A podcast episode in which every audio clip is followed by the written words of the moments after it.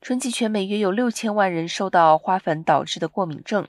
由于过敏，许多症状与新冠感染非常类似，特别是现在新冠疫情可能又进入另一波高峰，因此美国联邦疾病管制及预防中心 （CDC） 的建议是：一有症状就先做对比。新冠会导致发烧、畏寒、身体酸痛、丧失嗅觉和味觉与呼吸急促，但过敏会导致皮肤瘙痒或大量流眼泪。过敏者如果原本就有呼吸道疾病，也可能会有呼吸急促。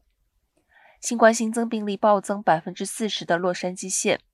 洛县公卫局表示，因为两者相似的状态实在太多，出现病征时最好先做一次筛检，以求安心。而且在结果出炉前应该自我隔离，以免不小心感染他人。